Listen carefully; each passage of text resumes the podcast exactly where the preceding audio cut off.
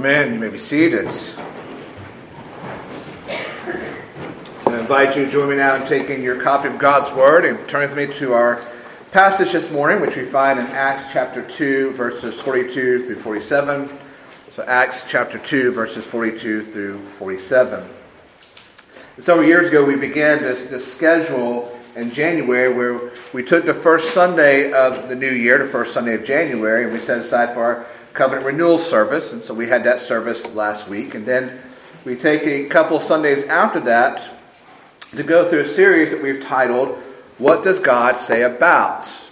And we use that to look at a topic, usually one that's of hopefully some interest, of a hot button issue.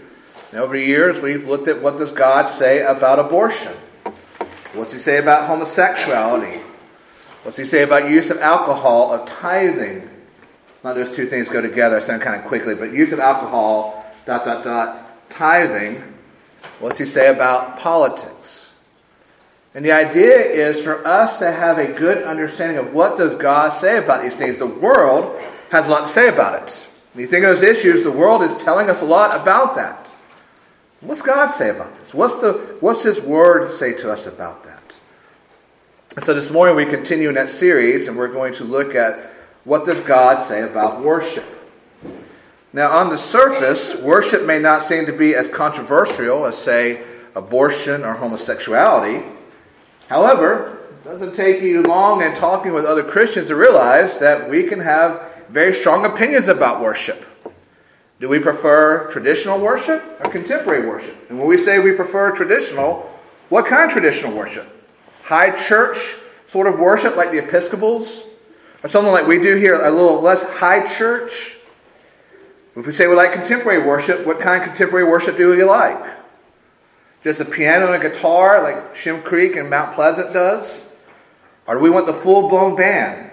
20 20 band members up there and, and, a sound guard around the drum, and there's lights, and there's lasers, and there's fog, and the pastor's coming in from the ceiling on, on wires, and, and there's flames, and it's like being at a Broadway production. Would you rather church use an organ or a piano? Do they sing old hymns? Do they sing new hymns? Do they sing no hymns at all? Do they sing the same seven words a hundred times over? What kind of worship do they have? And all those questions are what people use as criteria for where they choose to go to church. As with most everything else in our society, there's been studies done on this, and studies have shown that in some segments, style of worship is more important than quality of sermon. So, what dictates where somebody goes to church is whether they have a piano or organ, or flames and drums and hoops and what have you. It's interesting to think, and many of us here can remember not so long ago, most churches had similar worship. If you go to ARP, go to Methodist, go to Baptist, we all have similar worship. Piano or an organ, there's choir, hymnal. If you went to the ARP, you had some psalms. But time has changed. When was the last time we gave serious thought to what does God say about worship. I'm sure we have our opinions. We have our preferences. You are probably here this morning because you have a preference of style of worship. But God calls us to worship. God has created worship. So it would seem logical that He would have a say in how we worship Him. So, what does God say about worship? Have we allowed God and His Word to shape our view of worship? Or has the world shaped it? Are just our opinions, our desires, our wants shaped our view of worship? What does God say about the worship of Him? And that's what we will do our best by His Spirit to answer this morning. Let me pray for us, and we will come together before His Word. But join me now as we, as we pray. Father, we come to an, an issue, a topic, I should say, that for some of us may be as highly opinionated as some of these other things we've mentioned this morning. We have an opinion on worship. I pray that our opinion is based upon your word. So I pray this morning you would help us to hear your word, that through your Spirit you would open our minds and our ears and our hearts to your word and to the understanding of it, and so that we would be uh, more convicted and fruitful in our worship of you. Help us, O Lord, not to be worshiper of man and man, man's ideas. May we be worshipers of you as you've called us to be. We praise now in Jesus' name. Amen. Acts 2, we'll begin at verse 42 and we'll kind of make our way through the passage, kind of skip around for a moment. But you will join me now in standing for the reading of God's Word. Acts 2, beginning of verse 42. And they devoted themselves to the apostles' teaching and the fellowship, to the breaking of bread and the prayers. And awe came upon every soul.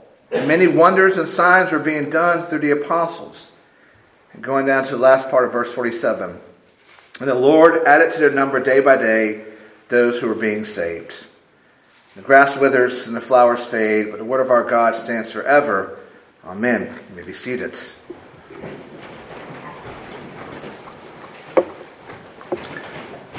Some of you, some of you may remember that in the mid 1980s, Neil Postman published a book, a best-selling book titled "Amusing Ourselves to Death."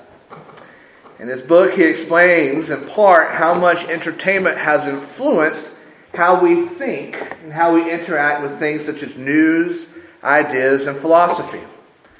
his main idea is summarized in the phrase form excludes the content. That is, a particular medium can only sustain a particular level of ideas. So when we look at entertainment, we find that entertainment in itself can only inform so much. Entertainment is intrinsically not meant to be informative, such as the news, our philosophy, or other ideas. It is intrinsically meant to be entertaining. Something that we can use to, to deaden our minds or take our minds off of something. Yet, this medium of entertainment that is limited on information has begun to be used to shape information and how we take in information. Hence, we are amusing ourselves to death because entertainment is slowly eroding how we think and what we think. It is taking away our ability to, to think and is trying to tell us how to think even though it can only inform so much, intrinsically, entertainment can only contain so much information. It is trying to be not only the main source of information for us, but it's trying to tell us how we think. So we are amusing ourselves to death. Now, Postman put forth this idea back in the mid 1980s. That's what, 40 years ago, coming 40 years ago now.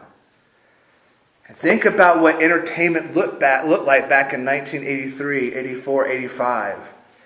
If you had cable TV, if you had it, you had 30 to 40 channels. Pretty much everybody still got the daily newspaper and would consume it to digest all the information in it. We had never heard of the word internet. Some of us may have had computers in our house that we used to play games and print up those big printers with the things on the side you had to tear off, right? There was no, not everybody had a laptop or a smartphone. So if we're looking around at ourselves some 40 years ago and said, we are amusing ourselves to death, just think where we are now in the 21st century. We are surrounded by screens. We're surrounded by entertainment.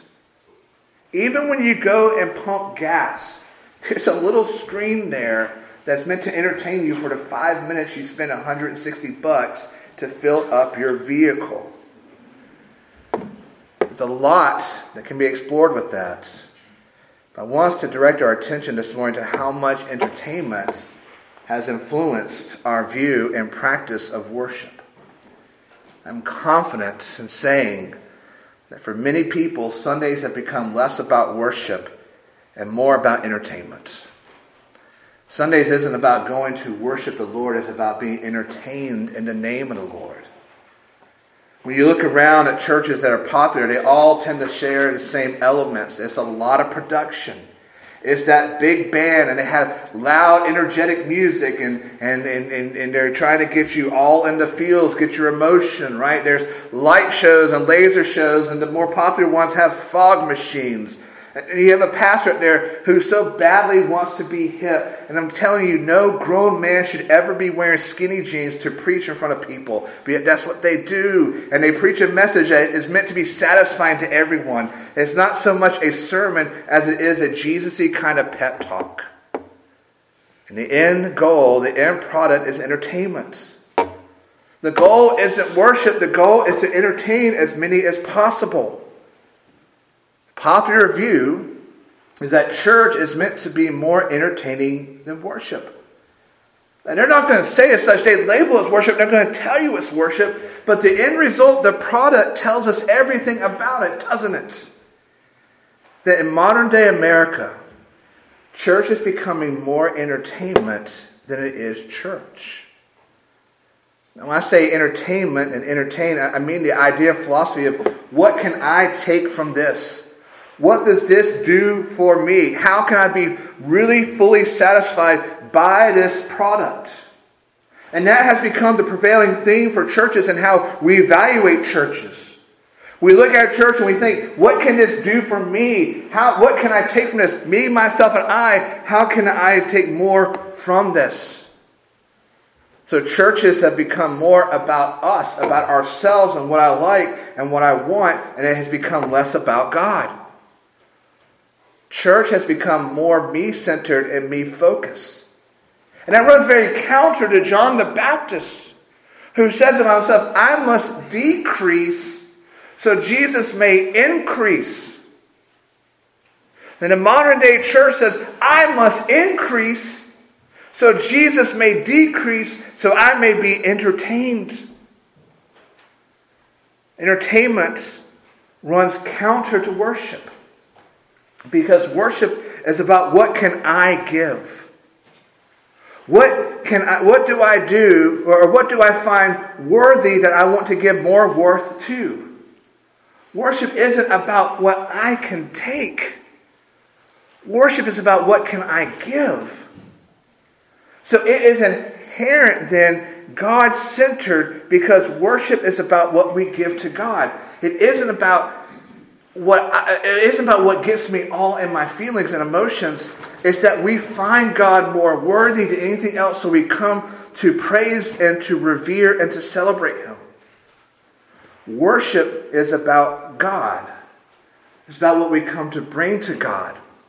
So, as we read through the Old Testament and we see all these regulations about how to build the tabernacle and the temple and how to worship, at the essence of that is defining that worship is God centered, not man centered. All the other pagan religions around them had that man centeredness to it. And so, God has given these regulations to help his people understand that worship is not about them, worship is about Him.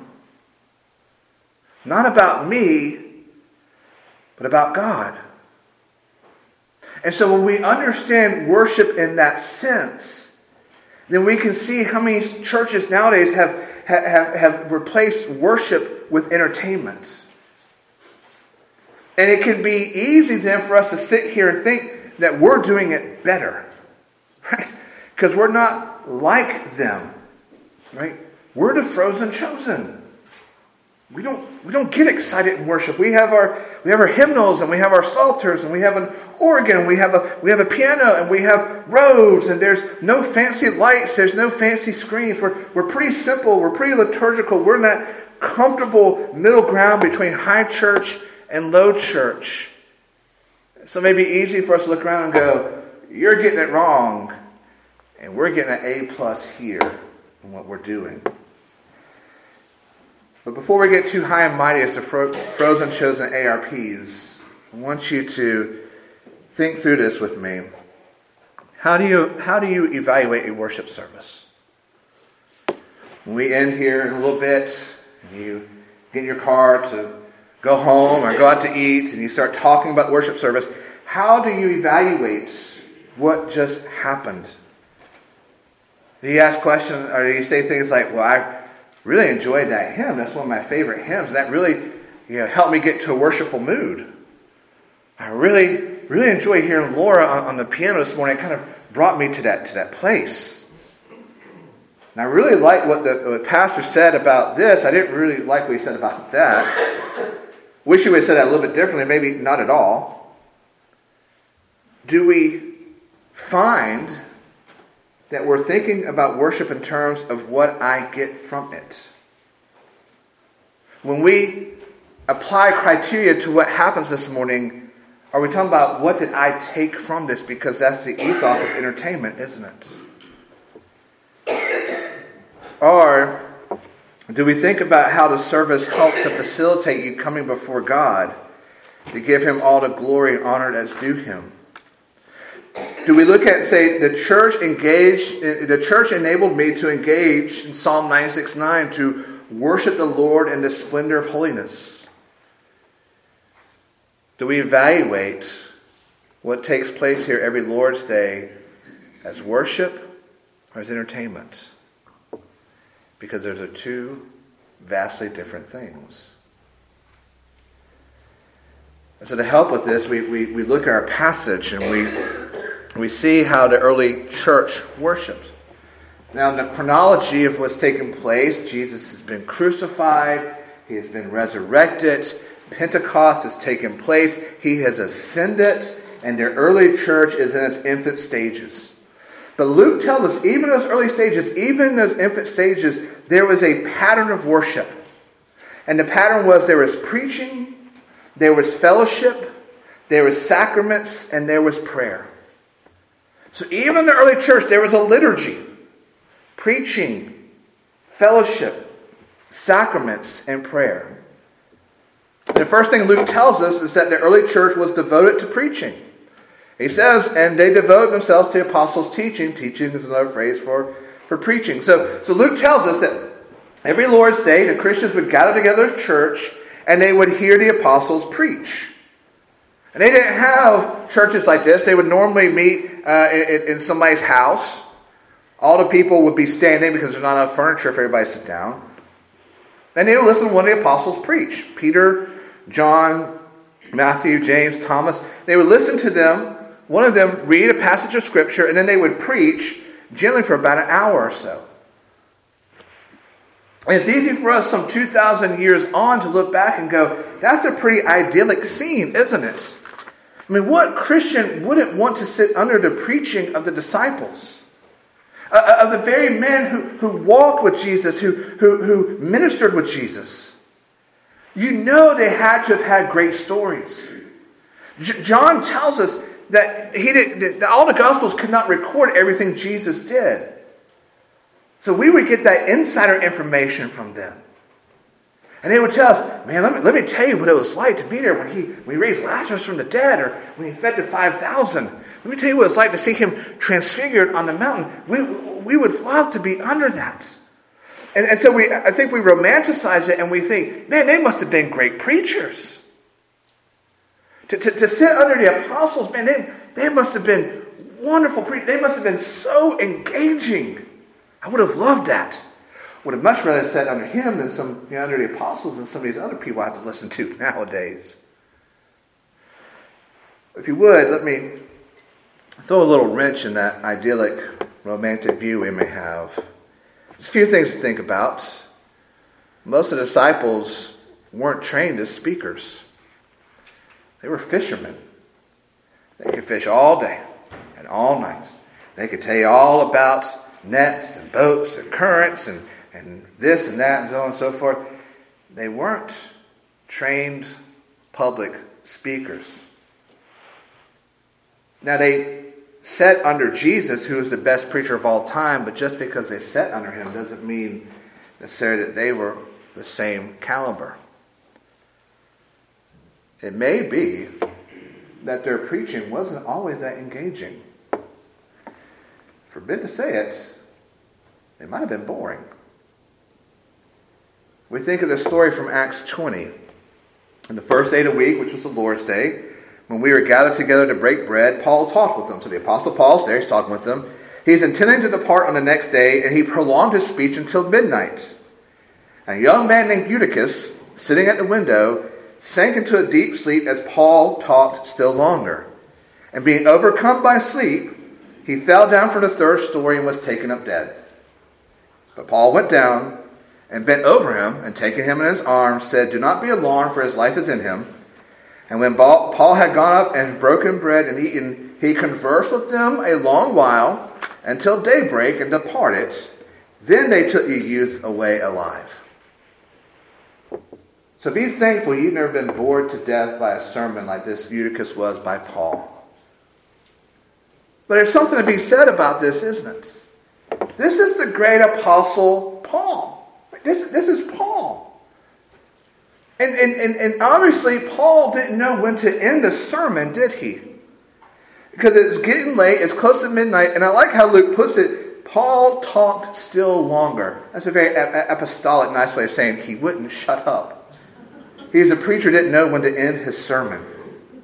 This young man, Eutychus, had come to hear Paul preach, had gotten himself all comfortable. And Paul preached him to boredom, preach him to sleep. He falls three stories and he dies. Doesn't sound the most engaging sermon, does it? And Paul himself tells us that he wasn't that good of a public speaker. He, he had the best material because he was preaching from the Bible, but he tells us his delivery wasn't always the most entertaining or engaging. He said, I came to you stammering and er, stammering and, and, and, and, and stuttering. He wasn't the best preacher. But because Paul wasn't the most entertaining, entertaining or engaging speaker, did, did God not use him? The greatest missionary church has ever known? Paul's preaching was God focused. So God honored it. The apostles preaching in our passage, preaching here in our passage, were preaching God focused sermons. They may not have been the most engaging or entertaining. Yet what does Luke tell us at the end of it?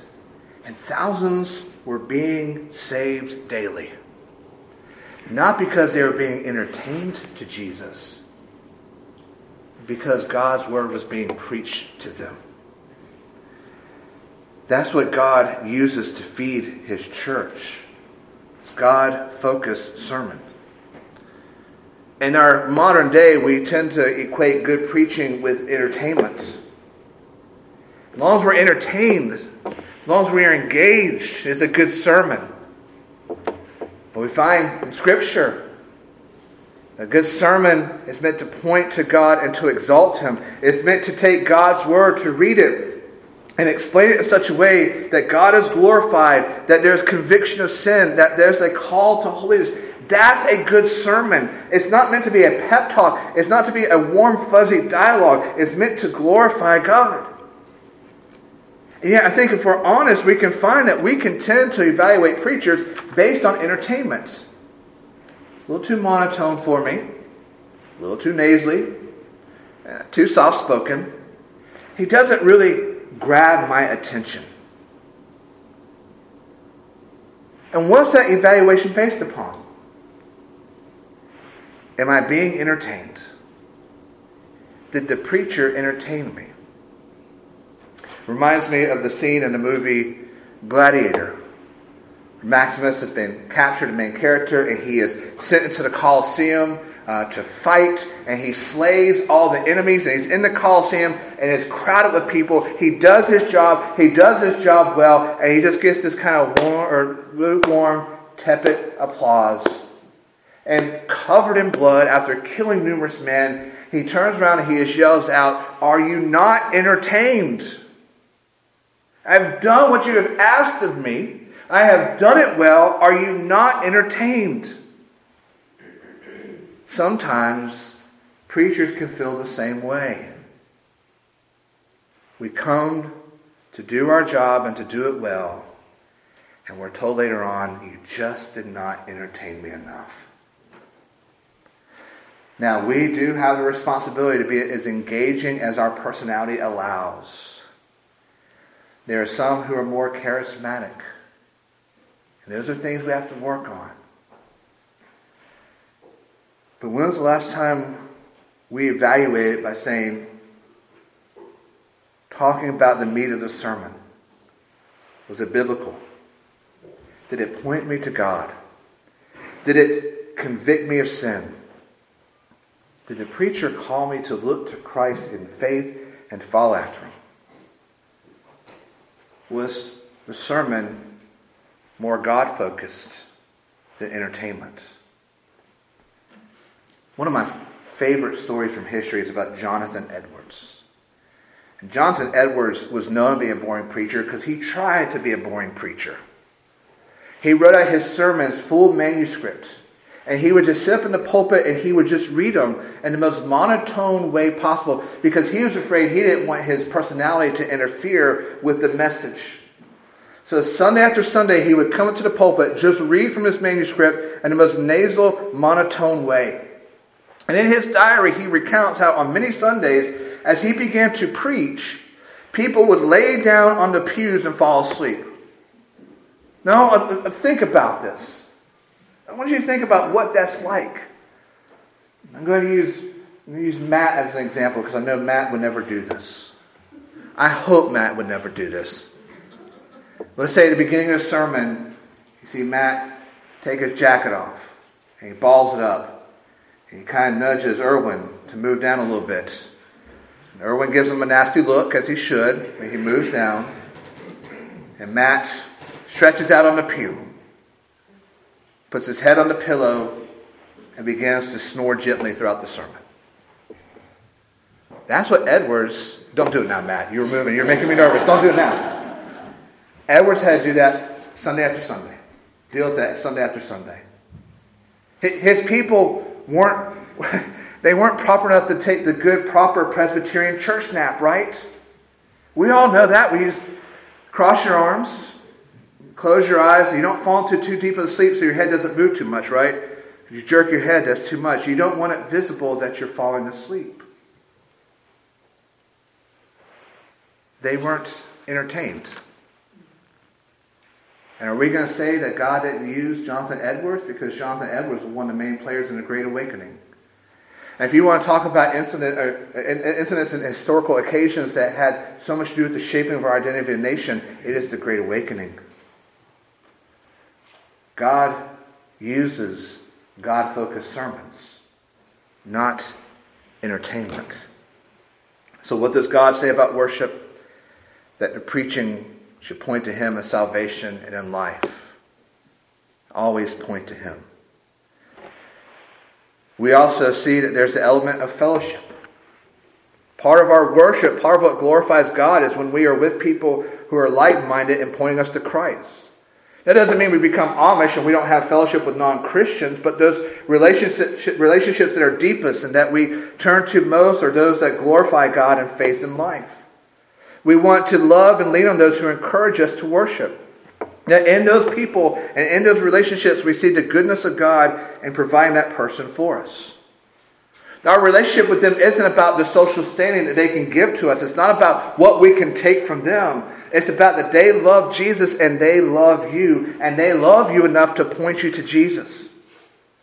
Those relationships aren't there just for your entertainment, they're there to glorify God.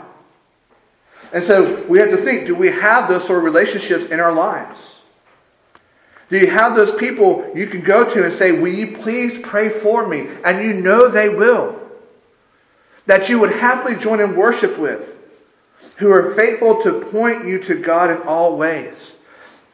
And Luke says here that's the church. That's part of the worship of the church. And it goes back to our very created meaning that we are created in the image of the triune God, the Father, the Son, and the Holy Spirit, who are in perfect fellowship with each other. And so we know in us being created in the image of God, we have been created to have fellowship with God, but we have also been created to have fellowship with each other. And we have God glorifying relationships. It is worship. And so we're called to, to cultivate those relationships that glorify Him. And finally, and quickly, we see that worship of the early church consisted of the sacraments, particularly the Lord's Supper, and of prayer. And the thing about what, the thing about what each of these are, are meant to do, what they do, the Lord's Supper points us to God and what He did for us. When we come to the table, we are reminded that we are totally helpless in our own salvation. We can do nothing to save us from hell and damnation. We are entirely dependent upon God. And that's what the Lord's table reminds us of. And the same goes with the sacrament of baptism. That we are set apart in God because we need Him as our Savior. We need salvation from Him. We need Him to call us, to choose us, to draw us to Him, for Him to make us each His own. Each of the sacraments points us away from ourselves and to God. The table, the fount, it all points us to God. It's all a God centered focus of our worship. And the same is true with prayer. Prayer is all about dependence on God. Why do we pray to Him? Because He is sovereign, who can and who will act for His people. When was the last time we prayed and we said, Hold up, God, I got this? Hold up, don't move, I can take care of this myself. That's the antithesis of prayer, isn't it? Prayer in itself is about dependence on God, looking to God, knowing that you need Him. We go to Him with our joys and our sorrows, with our needs and our desires, with our tears and our smiles. That's what we, we're taught to pray, Our Father in heaven. That's a prayer, total dependence upon God. And that's why we end by praying in Jesus' name, because we have to go through a mediator in prayer, because we are totally dependent upon God. Prayer in and of itself is all about God. So, what does God say about worship? And he's given us the sacraments and the prayer to remind us and to bless us that it is all about Him. It's the very nature of worship. It's all about God. Pastor John MacArthur says, Do you want to know if the world has infected your church? Cut out the music, turn on all the lights, use normal light bulbs, have a man not in skinny jeans stand in front of you to preach the word. Now go out and try to sell that. When we come to church on Sunday, are we looking to be entertained?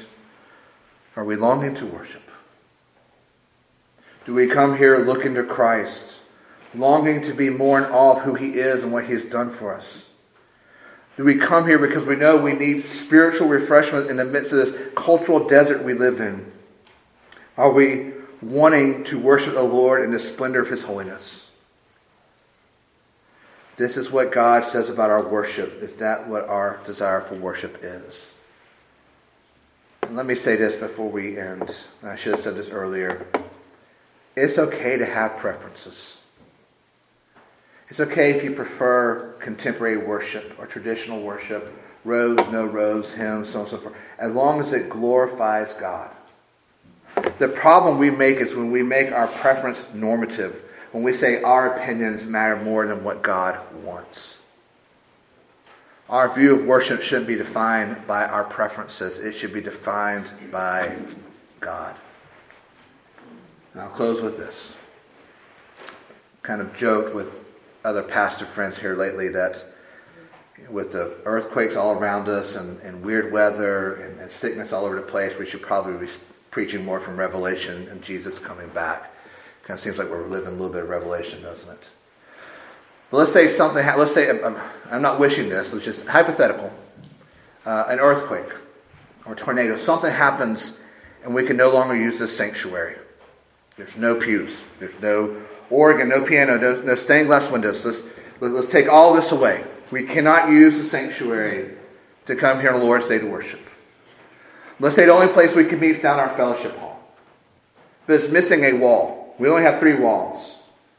And there's, there's holes in the ceiling that run all the way up to, to the roof.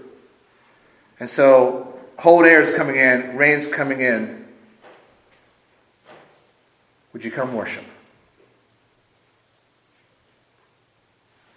Would you come to worship the Lord in the splendor of His holiness if your preferences were here? if all this was gone. Our confession reminds us the reading of the scriptures with godly fear, the sound preaching and conscionable hearing of the word in obedience unto God with understanding, faith, and reverence, singing of psalms with grace in the heart, as also the due administration and worthy receiving of the sacraments instituted by Christ are all parts of the ordinary, of the ordinary religious worship of God. Why are they the parts? Because they all point us to God. And that's what worship is all about. So may our desire in worship be always point to God and to worship Him as He has called us to. Join me now as we pray.